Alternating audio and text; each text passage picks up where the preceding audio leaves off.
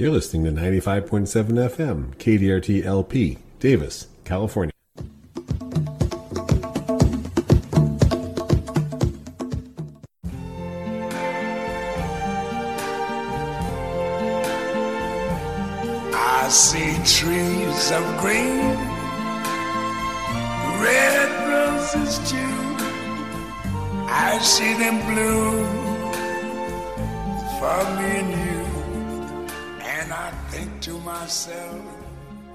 And that music means it's time for the Davis Garden Show. This is Don Shor. And this is Lois Richter on a bright, beautiful, sunny Davis Day. It is sunny, but it is getting cold, huh? We are cold earlier than usual this year. We've actually, on our farm, now remember, we're out in the country, outlying area, as the weather folks like to call it. We had a very, very light frost on Sunday morning. The official temperature is about 35. I barely saw the sparkling of it, but I knew it had happened because I walked around the corner of my vegetable garden where the sweet potatoes are, and the foliage was black, completely black, and the tops have been killed, which means it's time for me to harvest sweet potatoes. Uh, we also had a very light frost on Monday morning, and on Tuesday morning, I was able to actually get a picture of it. This is I always take a picture of the earliest frost and the latest frost of the year if I possibly can, because it's a great reference point to go back previous years and look and see when it happened. October 29th is by far the earliest date I've ever taken a picture of frost uh, in the Sacramento Valley in all the years I've been living here. That doesn't mean it didn't happen some other year, but certainly the earliest I've ever taken a picture of it. And it was not And officially. You're, you're you're in the country, so that doesn't surprise me that you would see frost before other things. But Don, I saw frost on the house across the street. Yeah, frost. Not sure which morning it was, but it had a frosty roof. Yeah, surfaces, uh, top of your car, things like that. I was checking with other people who lived out in the country and they saw the same thing I did a very fleeting frost. No, this doesn't mean everything is endangered. It doesn't mean that you've got to rush out there and cover plants or any, by any stretch. In fact, even tropical plants by my front door were unfazed by it. It was out in the open, open to the sky, out in the country. We got down cold enough to see a visible frost. And in town, most people got to about 35 to 37 degrees. And, um, you know, this is an important temperature threshold for, oh, that house plant that's on your front porch, your ficus. You better decide whether it's going to come in or stay out this year. Um, but we're getting a lot closer, a lot faster. Temperatures dropped very rapidly. If you consider that only two to three weeks ago, we were hitting 90 degrees. Temperature, high temperatures for this week. Today, uh, which is November 1st, 2023, as Lois and I are preparing the broadcast, we're going to go up to a high of 75 degrees. And uh, tonight's low, partly cloudy, keeping some of the heat trapped, will be 42 degrees. Thursday is partly sunny. Thursday night is mostly cloudy, 48 degrees. We've got sort of a weak series of storms passing over us over the next several days. Friday will be partly sunny and 73 degrees. Friday night, 55 degrees with a chance of showers. Saturday has about a 50% chance of showers, but it's going to be 67 degrees. So not, you know, particularly cold, just a early light rain. Not a whole lot coming out of this. Saturday night, also a chance of showers, mostly cloudy. And it's only going to get down to about 55 because of the cloud cover. Sunday, 50, 67 degrees, chance of showers. Monday, chance of showers. Tuesday, chance of showers. Each of those days, 65, 66, 67 degrees, and dropping down to 49 or 50 at night. So the coldest event has just happened or is happening right now, kind of a wake up call for some of those things that are out there that you might want to protect.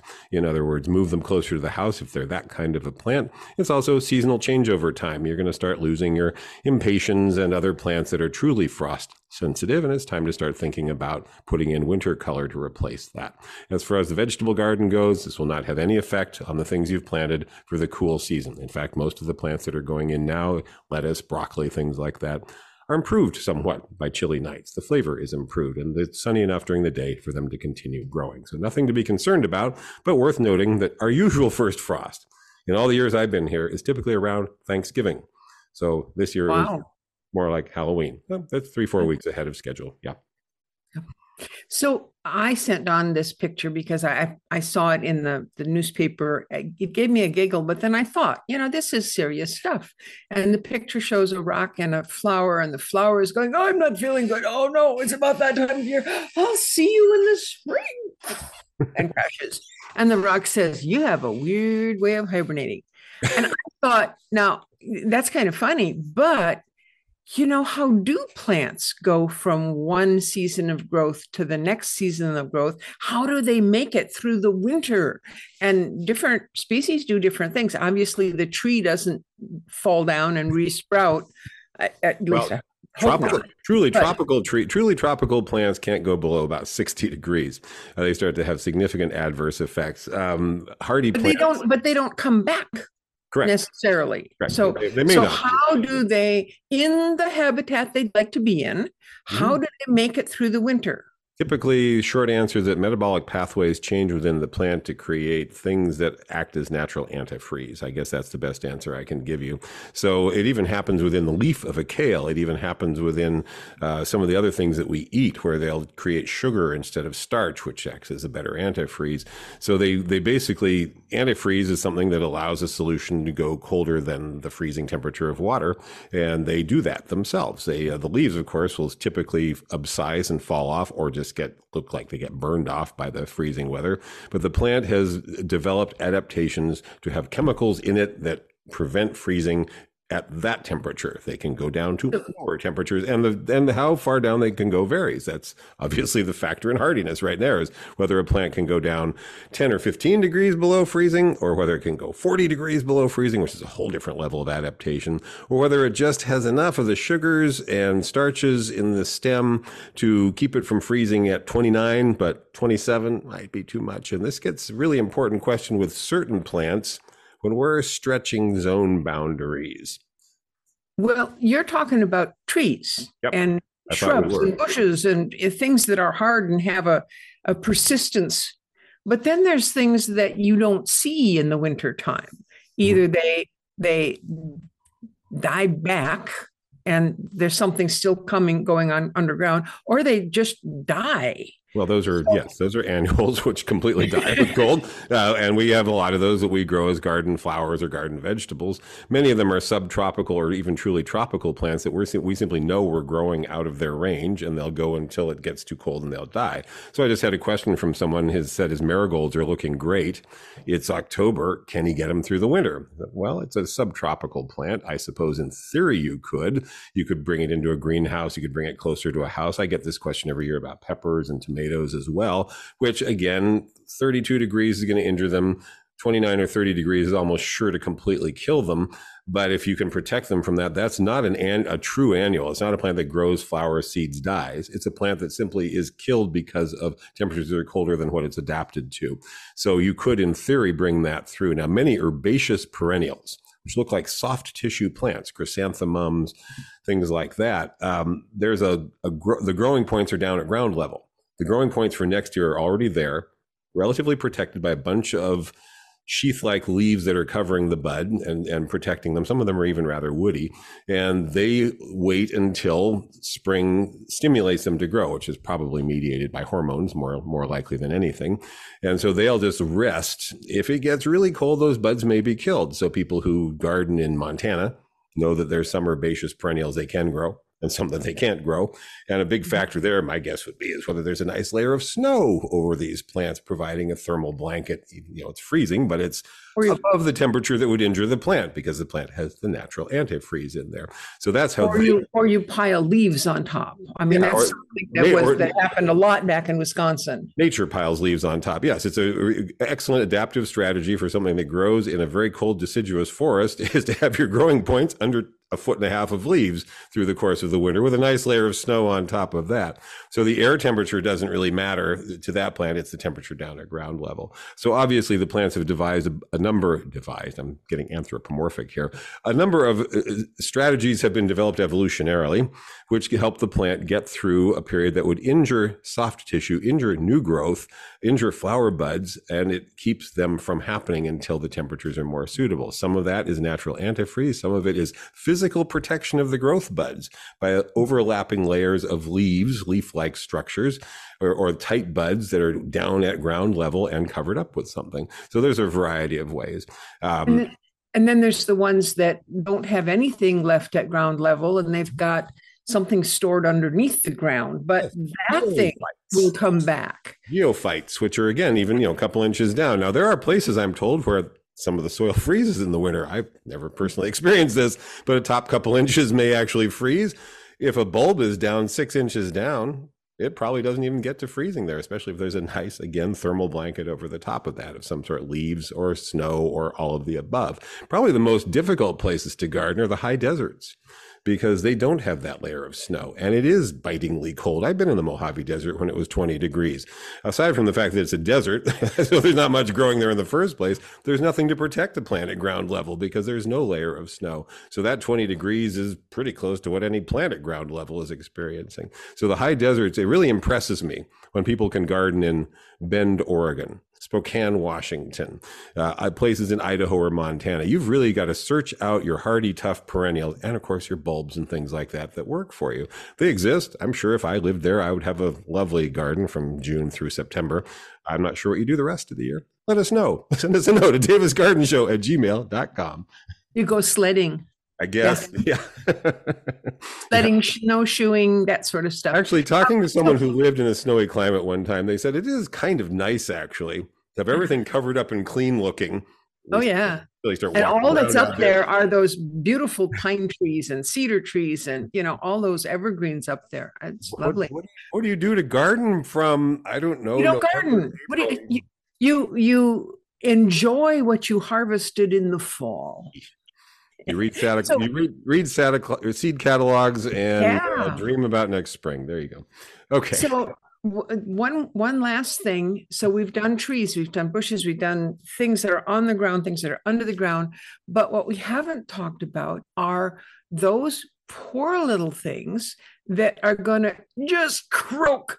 I mean, they're not that that plant is gone it ain't coming back and so they have to have reproduced before they croak. Otherwise there aren't going to be more of them so if if something has seeds you know it, it, it flowers and it seeds and it scatters its seeds here's the question from from me. When it scatters its seeds it's sometime in the summer or fall mm-hmm. whenever it does it on those seeds if they if they sprouted right away they would grow up and they would get killed for the winter right. so how does the seed know when it's okay to sprout again we're anthropomorphizing this the seed doesn't know anything but the um, the evolutionary strategy is it, once you take courses in plant propagation or start embarking on the practice of it, you will quickly learn that seeds have a range of different requirements to germinate. And when we get deliveries of seeds that we're going to be starting to sell seedlings at our at our garden center, first thing we do is look up does this seed need to be stratified, scarified? Does it need fire? Does it need something to loosen the seed coat? So there's a bunch of things. Inhibitors in the seed coat are a simple one. So carrot seeds, for example, if you plant them without doing anything, can take as much as six weeks to germinate. Same thing with parsley. Ah, but you soak them there's a chemical in the seed coat that inhibits germination and you leach that out. And of course, what would leach that out in nature would be a winter's worth of rainfall or snow or something like that. So a certain amount of just rinsing to get the inhibitor out of the seed coat. Some of them need scarification. There is actually a, a, a chemical process in the plant that it pro- prevents germination unless they've been stratified, which means the seed has been taken down, just like fruit trees, down to a certain temperature and then back up. It will then sprout. So you take those seeds and you put them in a medium and you put them in your refrigerator. And the instructions you get will tell you whether it's four weeks, six weeks, three months. Uh, we're doing some camellia seeds that a customer gave us, and we found online that two to three months stratification is required. Thought that's interesting. All you'd really have to do in California then is plant this in a pot in November set it outside where it gets rained on and gets exposed to a winter's worth of cold, it'll probably come up in about February. So that's exactly how that's exactly how that plant protects its seedlings. Um, so those are two common methods. And in California, it's not so much a temperature related, I'm guessing, as fire or weather related. You don't want a seedling sprouting from a plant that just went to seed in May in California. You don't want it sprouting in June. It wouldn't have any water. So you want it to lie there somehow, getting abraded by wind or something, but just being exposed to the elements uh, until you get past the dry summer. So, so when the rains come, that could trigger it. Right. In some cases, it requires fire. There are actually mm-hmm. fire, uh, and this is a very interesting area of study for people working on Southern California species, for example, Torrey pine. I grew up real close to Torrey Pine State Reserve down there in Southern California. And the seeds were disseminated widely because Torrey pines had basically almost been logged to extinction. And the idea was, as with so many cases like that, try to get people growing them in their yards at least, so there's more of this species around. Every house in our neighborhood, because the guy who founded the Torrey Pines Park was a resident of our neighborhood, every house in our neighborhood, he gave the new homeowner a one gallon Torrey pine tree. And all Oh, of us, nice. Yeah, all of us planted them. So we also learned from him, he was a fascinating naturalist, that the way he got them to germinate, since they require fire to germinate, was he would Blowtorch, man, yeah, put them on the ground with a torch and put rain doors and go rapidly over them like a fast moving fire because you stay there too long, you'll incinerate it. And that would just crack the seed coat a little bit, enough to get them to sprout. So it was a process of scarification that was caused by fire. Later, researchers found that smoke would take care of it. It didn't actually have to have fire. So this tells you that it's a chemically mediated or hormone you know, Oh. mediated process in the seed. If just the smoke was enough and not the fire, huh? Interesting. In case of Torrey pines and certain other What fire about lupins?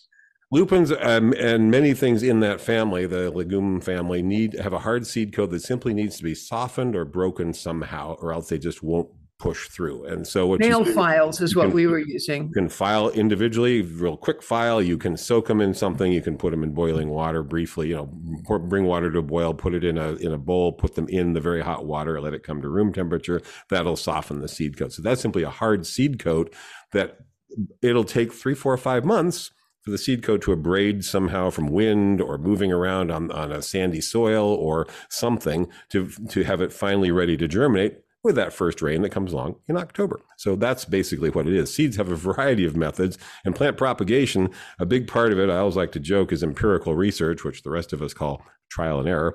And you, you go ahead and try different things. If we'd get a batch of seeds, when I worked in the Botanical Conservatory, we would routinely get plant propagation starts from all over the world from other botanical conservatories in the days before there was even personal computers, much less the internet. And so we just had a few reference books, and in would arrive, in would come packages of seeds. So if we didn't know what to do exactly, we would split them in three or four.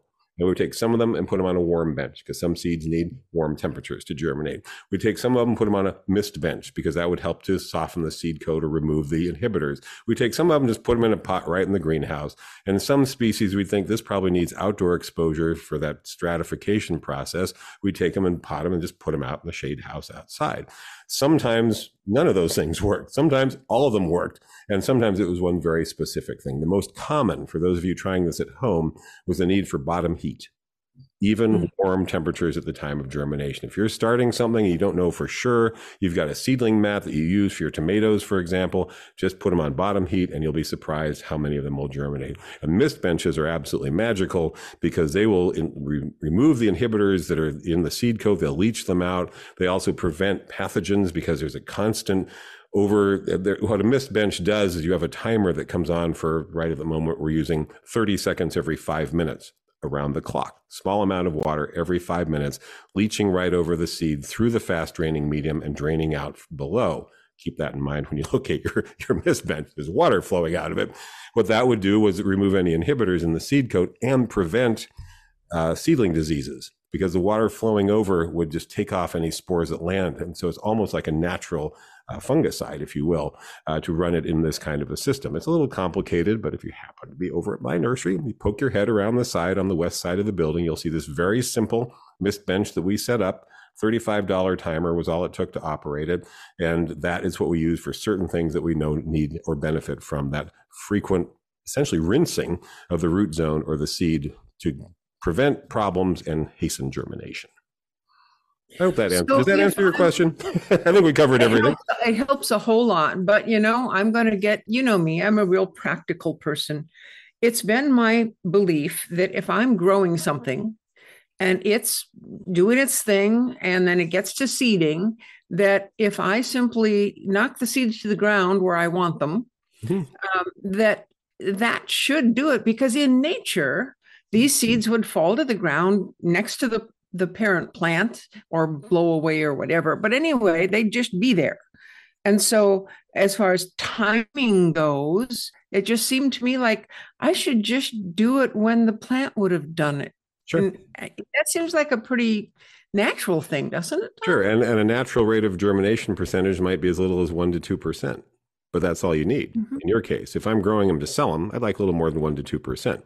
So if you're a gardener, right. you want a higher percentage. You want to figure out what are the ideal conditions. There are plants like loosestrife, purple loose strife is a huge weed in the United States, extremely invasive plant. Why? Because the plant can produce something like a million seeds. I mean, an unbelievable, unfathomable number of seeds. If only 1% of those germinate, it's still a lot of plants.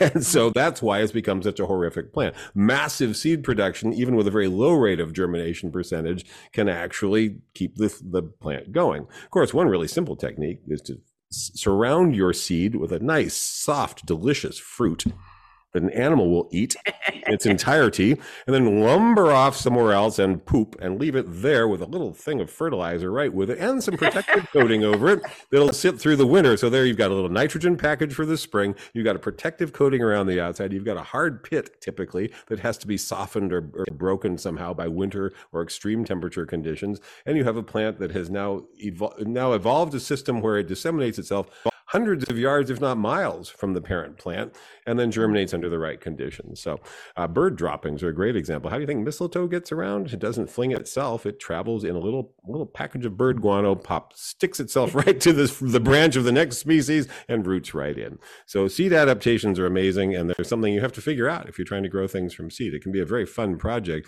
You're, to your point, you know, if you scatter a pound of California poppy seeds, you know, hundreds and hundreds and hundreds of seed and 2% of them come up, you'll probably be happy. You'll, you'll have what you're after as a gardener. But, uh, you know, it's a lot of wastage there if you're using massive seed production with a very small germination percentage. Sometimes that's what it takes for a species to prosper or unfortunately become invasive. That's really a key question with some invasive species. How readily do their seedlings grow and establish? There are species that are invasive in southern Florida or southern Texas, where it's completely frost free, southern California potentially, which we don't have a problem with here in northern California because the seedlings can't survive a winter or they can't survive a summer. Those are the two key questions. Can the seedling make it through a summer without irrigation? okay, then it could become an invasive plant. Can the seedling make it through the winter here? Uh, if so, if a significant percentage of them can, then that species can become an invasive plant. But they're two rather different categories of plants as far as that goes for invasiveness. I should mention a couple of those PSAs that we're supposed to do at the start of the program. Right. KDRT is community radio. That means we rely on contributions from folks like you to fund our operating costs. If you like what you hear, head on over to kdrt.org, kdrt.org, and click on the support button, and you will find all kinds of cool programming there. Oh, let's see. We've got a whole lot of music shows, but we've also got a whole lot of what we call public affairs shows. And a recent one was as I get over there, the news cycle, which is put on. News cycle is a program done by Davis High School's Blue Devil Hub students. They dive into the spooky season in their most recent episode, which is asking Davis High students, is it okay for teenagers to go trick or treating? Rowan interviews Spanish teacher about Dia de los Muertos and how he celebrates with his class. Another student reports on Halloween traditions, and yet another one investigates whether or not high schoolers are too old to trick or treat. That's on the news cycle. Uh, is let's see, when does news cycle run? You you say something while I find this out. Well, you can go to kdrt.org and look at that schedule tab and, yeah, and uh, do all the programs, including Don's two and my two well, I guess we can't say two because this is one of them which we share. but yeah, lots of stuff there. I wanted to make an announcement. It may not be appropriate totally, but I'm going to do it anyway. okay. Uh, Davis Senior Center, which is a wonderful thing in town run by the city, has every year a craft fair and sale. And this is where community members can rent a table and come and bring their stuff and sell their stuff and folks can go and buy christmas presents or holiday presents or oh that's great. Whatever they want. and i'm going to be there. So okay. i'm going to take some of my small paintings and i'm going to be at the craft fair this saturday november 4th from 9 a.m to 2 p.m at the davis senior center. Okay. And the news cycle is 8 a.m on tuesdays there you go. I think All it right. reruns a couple times during the week as well. So I also want to mention the big event coming up for Tree Davis. I will be emceeing this event. You can join us at Memorial Grove for our third annual legacy celebration. We'll be gathering to celebrate the accomplishments of community members that make Davis and Yolo County a great place to live honor our newest group of Tree Davis Stewardship Award winners. Tours of the nearby grove and a raffle. Light refreshments will be served. Fun, lively event for all that attend. It would be helpful to us so we know how many cookies to order and how much coffee to bring if you would sign up in advance. So you can go to treedavis.org. I mean, if you just show up, fine. But you can go to treedavis.org, look at the event calendar, sign up. It's Saturday, November 4th 2 o'clock to 4 o'clock p.m. Looks like a chance of showers, so we'll probably have a few extra umbrellas handy. But, you know, when we're talking about this as a committee, we keep talking about what if it's raining? And finally, we just said, you know, we're tree people. We're outdoor people. it's fine if it's raining. There'll be an awning you can stand under just accordingly. Anyway, our very first one, it was cold and rainy, and everybody seemed to have a great time. But anyway, is this the one that's on Shasta Drive? Yes, next uh, south of the University Retirement Center, the Tree Davis Memorial Grove. Great time to head over there, by the way, if you're looking for ideas for your landscape, because the Climate Ready Landscaping uh, program we've been doing about three, four years now, we're planting appropriate understory plants under the new trees that are being put in. And right now, the California fuchsias are in spectacular bloom. The uh, uh, buckwheat, the native buckwheat, is has finished its bloom, but looks really cool the way it does after its bloom. It's got this kind of burnt uh, mahogany color to it. A lot of the grass is really looking great right now. So if you're looking for ideas for your own low water landscapes under your own trees, head over to the Tree Davis Memorial Grove. You can walk through it anytime. Shasta Drive, just south of University Retirement Center. But I hope to see you there Saturday, 2 to 4 p.m. Okay, lots to talk about today. Well, I wanted to ask you first, you, as we have been doing lately, what are you harvesting now, Don? I sent you a, available I, to harvest. I just sent you a picture of something that we're harvesting right now. Oh, that's a crocus. Isn't that a crocus? That is a crocus, yes. And I'll probably make this the official picture with the uh, Davis Garden Show page there at kdrt.org. Blooming yesterday morning right in front of our nursery. Hopefully, one of the staff will harvest it before somebody else does, because this is one of the highest value um, herbs, spices in the world is saffron. Saffron crocus. Crocus sativus is a beautiful fall blooming crocus with a, I would describe it as a medium purple flower and a bright orange red flower part, which is the saffron. And once you look at that and you realize what it takes to harvest it, getting down, crouching down there, picking them one by one, you begin to realize why this is such an expensive spice. It has a very mm-hmm. distinctive flavor. Saffron is unique. It's used in a lot of special dishes like paella, uh, saffron rice, things like that, imparting not just color, but a very, very special flavor and aroma. And it is a bulb. It is a type of crocus, unlike the crocus most people are thinking of, which are spring blooming. Crocus sativus. By the way, sativus just means eaten edible. That just when you see sativus as part of a botanical name, that just means this is the one we eat. And Crocus sativus is a fall blooming crocus, blooms here obviously in late October into early November. It's a Mediterranean bulb, quite easy to grow in California, hard to get a hold of. There's never good availability on this plant, but we've had it off and on over the years in smaller and larger numbers. Various bulb specialists will certainly sell it. And my experience with saffron crocus is that the plants in full sun in fairly dry summer locations can go on 10 to 12 years or more, increasing until finally they kind of play out or something crowds them out. They're, they're just down at ground level. So competition isn't great.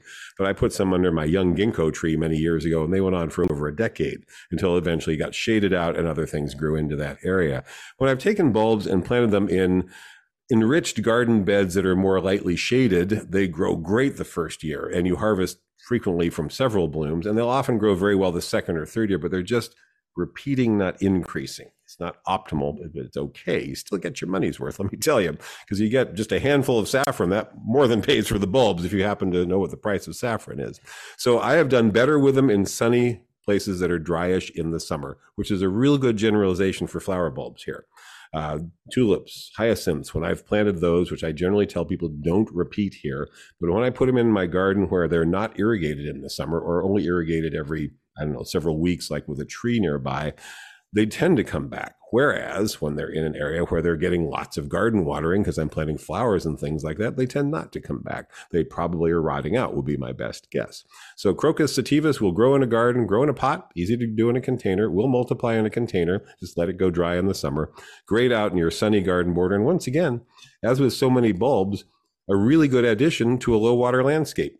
So as you're changing over your lawn to perennials and natives and things like that, well, no, this isn't native, but it certainly goes well with low water plants in a very low water landscape, as do daffodils, as do botanical tulips, as do the other kinds of crocus. Just put them out there. They live on winter rainfall. They might need a little more in a severe drought, but other than that, they typically don't need any extra care on your part. As you're shopping for bulbs, look for ones that where the, the retailer has used the term naturalizes. Naturalizes freely. That might mean invasive, but more typically what it means is not only comes back, not just, you know, six blooms year after year, but increases. My February gold narcissus daffodils that I put in in the 1980s, where I put either six or 12 bulbs, I can't remember. I now get 50 or 60 blooms in that spot. They have spread, increased, and even reseeded a little bit nearby many other daffodils that I've planted mm, go for three, four years and then sort of peter out. Perhaps I should be dividing them or something like that. But the naturalizes freely is a great term to look for on bulbs as you're buying bulbs right now. So, as you said, most cro- crocus uh, bloom in the spring. In yes. fact, most bulbs seem to bloom in the spring. If you want to have summer or fall blooming bulbs or winter blooming bulbs. Now there's a, a thought. Um, I I know a few. I know the that red spider lily it blooms in the summer. Late summer. That's yeah. a good one. Um, I know the naked ladies and others like that will mm-hmm. will bloom in the early fall, and then we've got this crocus in the late fall, and then in the winter, we've got cyclamen. Mm-hmm. What other bulbs can you think of that bloom not in spring? Heavily planted uh, South African species here in California. So crocosmias and triteleias and montbretias, which are all very similar, watsonias. Uh, those are all planted in the spring for bloom in the late spring or summer, depending on the species. Uh, so those are some good examples there. Bulbs from South Africa in particular, which we can grow, but many other parts of the country they're too tender to grow, are great choices for summer bloom. And then um, you, have mentioned the other ones, Amaryllis belladonna, which blooms, that's the naked lady, blooms in August. This confuses people. I'm selling Amaryllis bulbs right now. I'm selling Amaryllis bulbs. It's a common name. What I'm selling is Hippeastrum, which we call Amaryllis. That's the one that blooms for the holidays because we're forcing it to do that. That's not the pink one that Lois was referring to.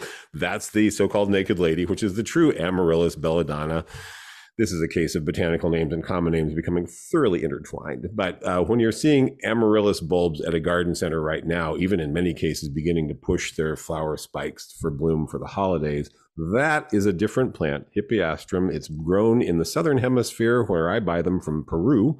And they come up here and they think summer is here. You put them in a pot, they bloom for Christmas reliably. Or I get them from the Dutch who grow big, dramatic, I mean, really impressive bulbs They've been forced into dormancy and will bloom for Christmas or maybe Valentine's and sometimes Easter. They've got a mind of their own. I've found that these South Southern Hemisphere amaryllis are reliable, and the ones from the Netherlands give you big, spectacular blooms on their own schedule, whatever that might be. All of those, if you're listening in our area or anywhere like USDA Zone 9 or, of course, Zone 10, they can just be put out in the garden after you're done. And they'll come back and bloom next year in the summer, early summer, uh, before the Amaryllis belladonna, or so called naked lady bulb, which blooms in midsummer. So there's two plants called Amaryllis, and it gets to be somewhat confusing. It's very hard and to we find. can grow them all. We can grow them all. And the Amaryllis belladonna multiplies freely here. I'm selling them out of to people when I, because I can't get them from any purveyors. I, I have hundreds on my farm. I just go out right after the bloom, dig a bunch of them up, bring them in, and sell them to people who want them. They naturalize quite readily. These are from bulbs my mother gave me back in the 1980s. Each bulb that I planted is now 20 or 30 in that location.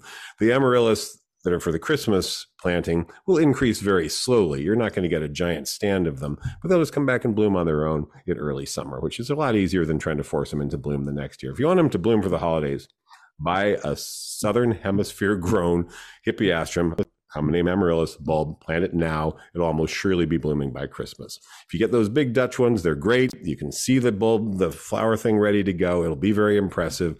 I've just found I had one that didn't bloom until um, Memorial Day, which was cool. Nice to have a flower then, but not what I was expecting. so, okay. So I I'm going to go back in our show rewind and ask you this question again. Don, what are you harvesting these days? Well, we started with Crocus sativus, and that yeah. is a very specific thing that you harvest right now. Um, right now is when walnuts and pecans are coming down on my property, and uh, I've got some wonderful ones out there. I have a Franquette, which is a very sweet flavored walnut. I have the Robert Livermore, which is a red kerneled one. It's a cross between the Chinese and the English walnut, unique uh, kernels. And then the pecans aren't actually falling yet, but the hulls are splitting. And so if I want to get any of them before the jays and the ground squirrels do, I just walk up and pull them out of their hulls because once they hit the ground, let me tell you, nothing disappears faster than a pecan on the ground on my farm. I could see it there, walk back an hour later, and it's gone. I didn't even see the ground squirrel, much less the 37 turkeys that are wandering my property at any given time. Two other things I'm harvesting right now that are interesting. Uh, Roselle. What's Roselle? A hibiscus. It is hibiscus that is grown for tea. It is the hibiscus that is primarily grown for hibiscus flower tea. You can make hibiscus tea out of other species, but roselle is a particular species of hibiscus where it's not even the flower so much as the sepals, the calyx, the, the very fleshy red part that holds the flower, which is pretty enough. It's a little hibiscus flower. It's very richly flavored and very bright, dramatic magenta pink. So it makes a very attractive tea and makes a nice complement to other herbal teas. It's a very easy plant to grow if you've got a long summer which we certainly do. You plant this when the soil is warm, so you wait until pepper planting season to put it in. So that's basically May or June is fine. Uh, a single plant will grow, in my case this year, to about five feet by five feet. You wonder if it's ever going to flower because it's growing. It's red stem, reddish green leaves, very attractive plant. But you keep thinking, come on, buddy, it's September. You better flower soon. It's October. You better flower soon. All of a sudden, about three weeks ago, and I've done this before, so I knew not to be concerned. There's probably now 50 to 100 flower buds rapidly forming, and you pick them just as they start to open. And they people do dry them or just use them fresh and make them into tea. So I'm harvesting that right now. I wondered when this plant, when I grew it for the first time, as woody as it is, as tough as it looked, as vigorous as it was, is this going to overwinter? Is there any chance this hibiscus actually is perennial, like, you know, like the kind that die to the ground and come back? No, no. Freezing weather kills it completely. So you start over next year. But it grows big and fast. And given the size of the plant, if someone asks me right now if it would grow in a container, I would think smallest would have to be a half barrel. I mean, it really is. It's like a five foot shrub in a single five four month growing season. So it's got to have a deep root and almost a taproot type of thing going on there.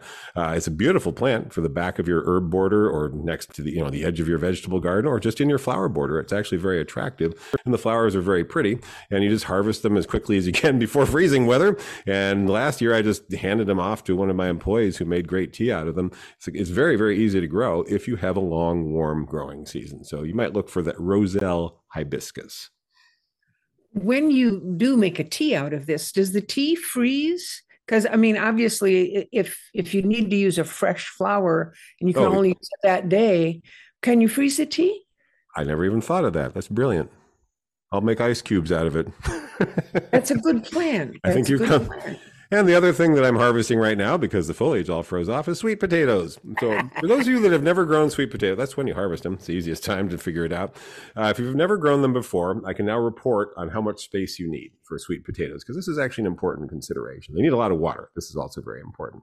You plant the uh, sweet potato as we did next to a fence, uh, or you know we'd put up for that purpose, and of course we never got around to putting them up on the fence, so they just ran across the ground, which is fine. each, each plant took about I have lots of space each plant took about, I would say, about a five foot diameter circle of solid foliage. It ran out past that, but that seemed to be the working portion of the plant, about a five foot diameter circle, and uh, grows and grows and grows. If you're lucky, a couple of them might bloom. The flowers are pretty; they they look like a morning glory, and uh, and then freezing weather comes along and blackens all the foliage and you start pulling up the long branches and you take a spading fork and you dig up. And from each, the base of the first two I've harvested there's been about five very large sweet potatoes and a whole lot of strangely shaped medium to small ones that are also usable. So each plant produced several I'll just lump that all that way several sweet potatoes. Uh, quite easily all they needed was a lot of water. So I just had them on a line that I was same line I was using to establish my new orchard. So they were getting watered fairly frequently frequently. It's pretty clear to me, just like with the hibiscus, the sweet potatoes are fairly deep rooted plants. And so doing them in a container is not likely to be successful. But if you've got plenty of open ground, you can let them run across the ground, give each one five to six feet of space. If you have a fence, and you remember to put them up on the fence, you can actually, I did this the first time I grew sweet potatoes. You can make a very attractive fence, but they don't climb on their own any more than your cucumbers do. You know, you've got to keep reminding them where they're supposed to be, but that's an easy way to do it. So very, very productive. They love our, you know, well-drained soils here. I suspect that's an important factor for those of you in the heavier soil parts of Davis. Other than that, plenty of water, plenty of sunshine, plenty of room. Basically, each sweet potato plant took about as much space as each of my watermelon plants. So for those of you wondering if you have room for watermelons, I put in two hills of them and I just measured uh, as I was harvesting. They needed a full five foot diameter circle to produce two watermelons on each hill which is good. They were 15 pound watermelons. I mean, they're very impressive. They were wonderful. Think about your garden. Think about whether you have a five foot diameter area for foliage that won't be com- getting any competition or shade from anything else. That's really important for watermelons. If you have that, it'll be great. They're really easy to care for, deep rooted. Obviously, I don't plant them until the soil is very warm. I water them very deeply as if they were, again, they were on the same line as a young orchard, as the sweet potatoes. They're all together. That's what you need to do to grow them. So those of you with typical backyard gardens, and you really want to grow a watermelon, well, do it once, do it for fun, but be aware that it's probably not the most space effective vegetable you can grow or fruit you can grow. There is a dwarfer type called sugar baby, which is a very cool plant that maybe only needs, let's say, three to four foot diameter area, but it can't have any competition. It can't be crowded with your tomatoes or shaded by a zucchini plant. And the foliage of watermelons is only about four or five inches high. So you can't even have other melons that are higher with it crowding it. They need to have their own sunny location with deep watering. Fun to grow at least a couple times, but um, again, plenty of space, plenty of water.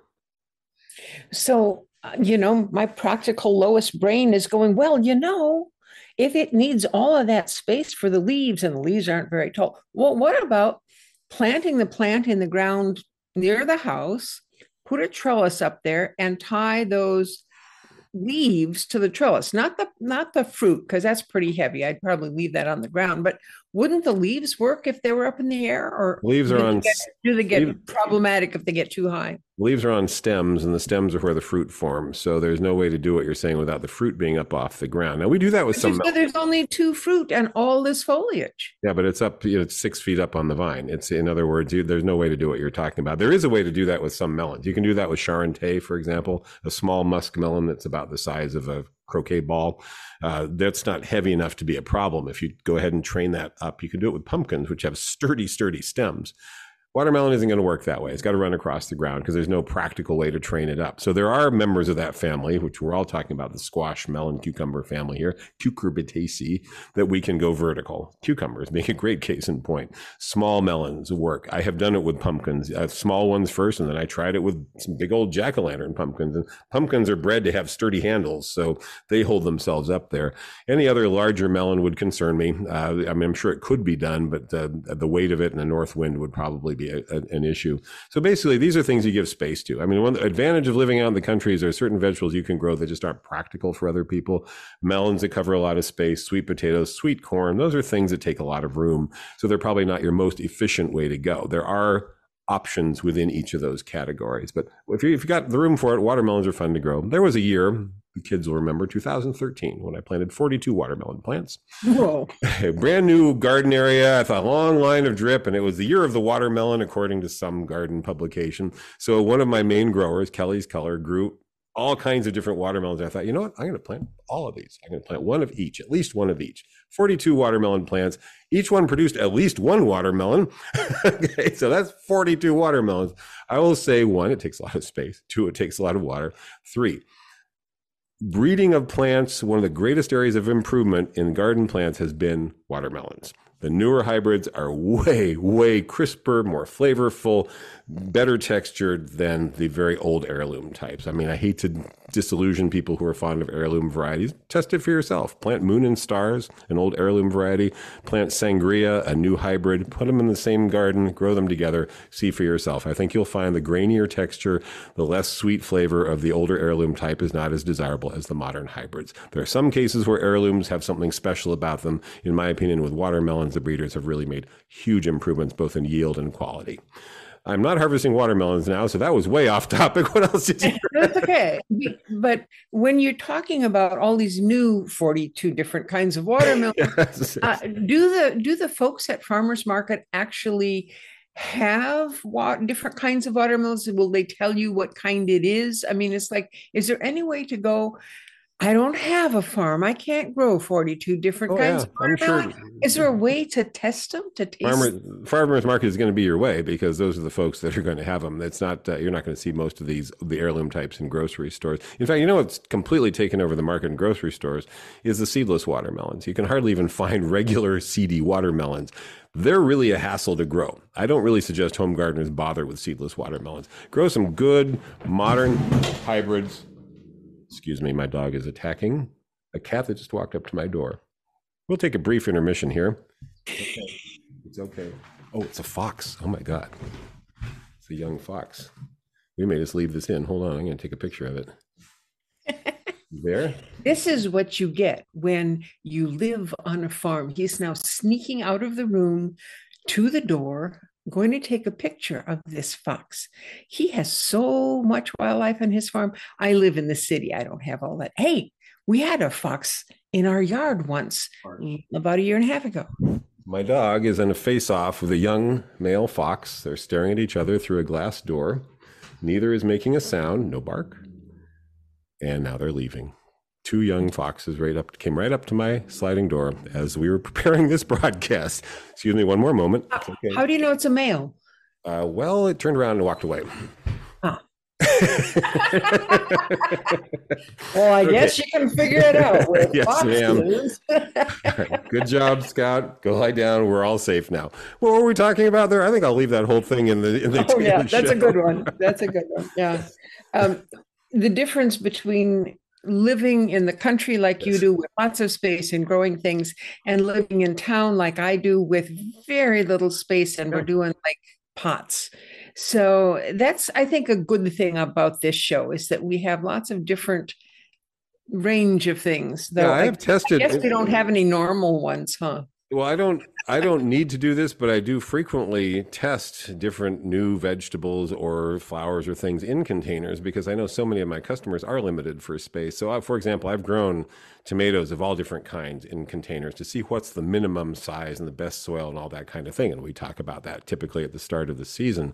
Uh, my bottom line is if it doesn't have a one and a half cubic feet of soil, you're going to have a lot of trouble keeping it watered. So, one and a half cubic feet happens to be typical size of a bag of potting soil at a typical garden center.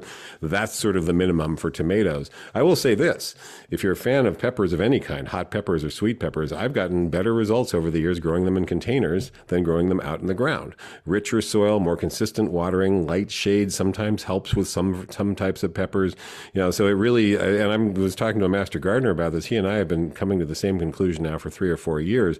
If you really are into peppers, and I know some people who really are, I don't mean just hot peppers, I mean just the a range of diversity, what's out there. You want to try a bunch of different types pretty large containers. They don't have to be huge. A 10 gallon size, not even a 15 gallon, 10 gallon size seems to be adequate. Rich soil, look for some of these fancier soils. You can reuse them or augment them. You don't have to buy brand new fresh soil every year. Fertilize them lightly. They love it and put them where they get plenty of sun, but a little shade from the hottest afternoon sun. You'll get great results with peppers. That's generally been my best outcome is when I do that in my backyard instead of putting them out in the garden. And I've tested this in, in as much as taking the same variety in a big container or livestock trough or whatever I'm using, and then out in the garden, full sun, just watered like normal. The plants in containers in rich soil grow more vigorously, set more, yield more. It's just more satisfactory in many ways. If you don't have the space for that and you have room in your garden, you'll be okay with it. But it's one case where I've actually found more compact gardening is better for peppers in particular. Tomatoes, eh, you got some issues because they get root bound so quickly. So basil, easy to grow in containers. There's lots of choices. If you're limited for space and sunlight, like Lois is, then you've got a problem because there just aren't that many plants that grow well in containers in the first place and in the realm of edible things. And there aren't that many edible things that grow well where you don't have lots of sun. And I know your yard is now a lovely wildlife habitat with big trees. And so that's kind of a trade off you chose to make. I've had the good fortune to be able to move my vegetable garden four times in the decades that I've lived here because I have this bad habit of planting trees and shrubs in my vegetable garden. And then I realized, oh, I shaded out that whole section. Well, let's move south a little bit. Or the gophers are a nightmare over here. If I move it over there, they'll have to go all the way around to get to my vegetable garden. And you know what? I, I did ad- adopt a strategy. I promise, folks, we'll come back to some actual gardening topics that are relevant to you in a moment. I decided that ground squirrels and gophers are antagonistic because they occupy the same niche. I have what I think is an historic ground squirrel warren, I guess it is, on my property uh, that goes about 900 yards diagonally down the property. And I thought, you know, if I put my new garden on the other side of that, I'd rather deal with ground squirrels in my garden any day than gophers. And yeah. I thought, okay, so I put the whole garden there anyway, because that's where it was going to go. But this was an interesting test. The, the ground squirrels now make a, a Maginot line go back to your history there, a barrier to the gophers. One did try to come in from the east side, right? Tried to come into right about where the ground squirrel habitat, and it disappeared. It did not come any further. I think the ground squirrels are highly territorial and yep. Group territorial. Gophers are highly territorial and solitary territorial. So one gopher didn't have a chance against an army of ground squirrels. So that raises the next question how much of a problem are ground squirrels in the garden? and I will tell you that colony of ground squirrels has probably been there for a long oh, time. Oh, undoubtedly longer than this has ever been an actual formal farm. Yes, it's a native native organism, as is the the gopher. I mean, they've been fighting it out on our property since people, you know, before people settled here, undoubtedly. Uh, but definitely, they they held off the gopher so far. These are initial results. Sample size n equals one, but we'll you know we'll give you updates as time goes by. So then the question is, how much of a problem are ground squirrels in the garden? Well, they have not yet discovered that tomatoes are edible. So we got along fine this year. It has been my experience that sometimes these problems have a way of manifesting themselves a couple years into the project, but so far, ground squirrels and I are way more compatible than gophers and I. I think, ground squirrels, I think ground squirrels eat things above the ground. They yeah. they live. I mean, they have residences underground, but then they come out and they eat things up there. Yeah. Whereas the gophers, they tunnel underneath and they take the food from under the ground. So I I think you're going to be much happier. Oh yeah, I'd much rather share a few tomatoes if they ever figure out they're edible, you know, from the ground or from the low part of the plant than have the entire tomato plant killed by something feeding on its roots. I mean, that's the big difference. Gophers do a really significant damage. I mean, I have the best fed squirrels in Solano County because there's pecans and walnuts out there. There's plenty for them to live on. That's the kind of thing they go after. But so far, my my theory about the mutual antagonism of gophers and ground squirrels appears to have borne out. If you ever need some ground squirrels to scare off your gophers, I'll, I'll trap someone bring them to you. I'm not going to try and control the ground squirrels. That's hopeless, and that's probably why I have foxes coming up to my back doors because there's ground squirrels out there. Okay, well, was... coming to thank you for the garden for the, yes. squirrels. And, yes. And, okay, and see next what question. dog was doing. All right. So, you know, we're done with the what are you harvesting questions. And now we? we're on to, yes. Now I have one. I don't have the actual question, but I have Don's answer in front of me. And it's talking about spiders. I think the question was what kind of spiders do we have and which ones are good and which ones are bad? Right. It was a question on oh, next door probably, and this one uh, comes up every so often. Someone wanting to know what the spiders are that are in their yard, and that's challenging. By the way, there aren't all that many great guides for identification, but there is one that I found called SpiderID.com, so that's pretty easy to remember. SpiderID.com. This person posted a picture of what looked to me like a sack spider. So we'll get into that in a moment. One of the first comments was the only ones you need to be worried about are black widows and brown recluse. Just want to say. Well, Okay. It depends on whether you've got arachnophobia. Well, it depends on where you're living because I want to say this, and I've said this in prepared presentations and had people fold their arms and look at me as if I was incorrect. So I went to UCANR to verify it. Um, black widows are common outdoors here you, and indoors. You see them, uh, you know, gardeners run into them. They're very reclusive. They're shy of light. They're not aggressive. Their bites usually happen when their habitat is disturbed. So the time you get you get a problem with black widows, typically, let's say you're moving a wood pile or something like that, yeah. it inadvertently gets in a place where it doesn't want to be. Uh, however, we do not have brown recluse spider of the type people are thinking of in California. There are no, this is a quote from ucanr.edu, not me. Contrary to popular belief, boy, that's putting it mildly, there are no populations of the brown recluse, Loxosceles reclusa, in California. The occasional one has been found, brought in incidentally, something like that. Its population is nowhere near California. We have a couple of recluse spiders that exist in the desert areas of southeastern California, different species, not anything you have to worry about here. So it is a, you know, it's a horrible bite when you get it, but it is not uh, any particular reason for concern. The most common spider I find in my house and probably the one that this picture was of is a sac spider. And there's a bunch of different sac spiders, SAC spiders. They're pretty common indoors and they roam at night as they seek prey. So you turn on the light in your bedroom and you see this thing walking rapidly across the wall.